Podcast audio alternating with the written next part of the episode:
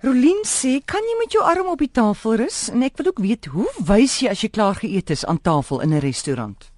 Eerstens as jy as dit 'n tafel is, as jy in 'n kroeggroep sit, dan kan jy met jou elmboog op 'n tafel rus want jy gaan gedrink raak en en dit is nou nie 'n situasie waar ons gee nie. As dit aan 'n tafel is waar daar geëet is of soos dat jy nooit in met jou elmboog op 'n tafel nie, jy kan op jou lesenaar sit en jy kan enige plek maar nie aan 'n tafel waar daar eet is. Dit is 'n teken van dat jy nie respek het vir die mense om jou of die geleentheid of die moeite van die gasvrou of die ware van die aand of al enige miljoen goed.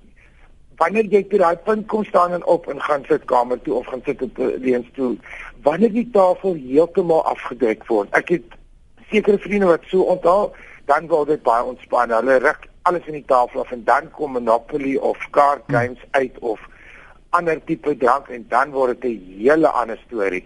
Dan kan jy nou maar goed met gemense sal dit sal dit weet jy, maar nie aan 'n tafel waar daar geëet word nie. As jy klaar geëet is, hoe wys jy dat jy klaar geëet is? Nommer 1 jy hou op eet en nommer 2 jy sit jou mes en vork parallel met mekaar dat die hef afwys van die bord af. Dit is 'n teken internasionaal vir 'n kelner of vir mense aan tafel dat jy klaar geëet is. Jou mes en vork is hmm. oor kruis of wys na mekaar toe as jy rus tydens ete. As jy mense vir parallel lê, is dit 'n simbool vir almal wat kan sien dat jy klaar geëet het. Sy sien as jy Hulle word langs mekaar. Langs mekaar vertikaal. Hmm. Nee. Goed. Sy sê en as iemand jou nou uitneem vir ete, kan jy sommer net uit jou eie uit vir jou 'n voorgereg bestel of moet jy voordat jy vir jou voorgereg bestel eers met die persoon wat die ete betaal seker maak en sê, "Kan ek maar 'n voorgereg bestel en daarna hoofgereg?" Okay, wanneer dit 'n formele uitnodiging is of is dit 'n date of 'n romantiese aand, dis nie net twee mense wat nou saam besluit ek ek is hulle kook kos geëet uit nie.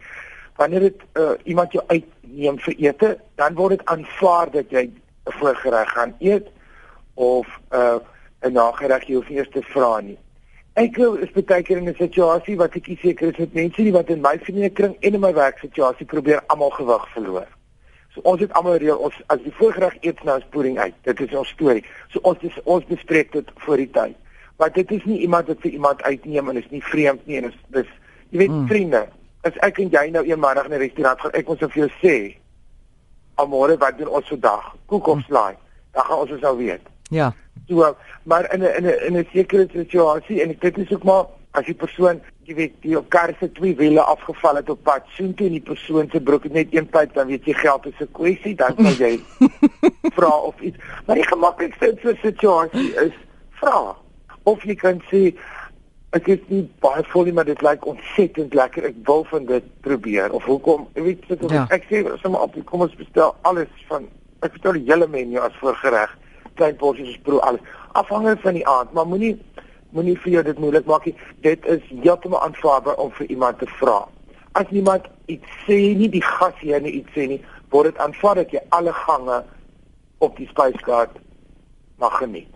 Goed. Iemand wil ook weet as jy nou iemand vir die hoeveelste keer raakloop en jy is al lank terug voorgestel aan daai mens, jy kan nie die persoon se naam onthou nie en altyd het julle net so vinnige skermutseling by mekaar verby.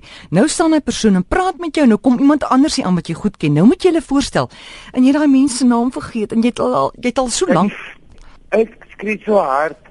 Hy nou so bly jy te sien, gele druk en fluister in wanneer hulle oor dit die ene of so. Maar my vriende weet dat ek weet nooit want ek is baie sleg met name, is baie baie sleg van my.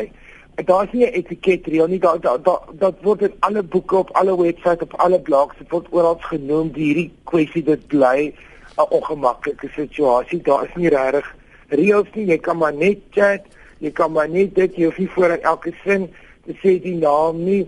Ek het drie vriende met dieselfde naam en dan kry hulle van net die mekaar en dan bel ek die verkeerde een en begin sommer met die ander een se storie. Een se man is baie siek, het ek die ander een gebel en hy sê hoe voel hy? Toe sê sy ek weet glad nie, ek ken nie eers vir hom nie. Toe wil sy ek praat met die ander een. Dit gebeur met mense, maak 'n grap of sê ek het 'n ander vriendin, sy sy toer oor die hele Afrika, sy doen interieur vir um, gastehuise en en lodges, wildplase en goedes.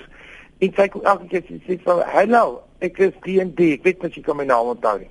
Mm. So, hou dit net lig en kry dit vinnig uit die pad uit as jy kan dan sê jy weet ek kan jou naam onthou nie help my asseblief en dan gaan jy aan. Praat dit dood. Maar daar's nie 'n reël nie. Dit hang af van persoon tot persoon. Hoe kan jy in die situasie uitkom? Dit bly 'n moeilike storie.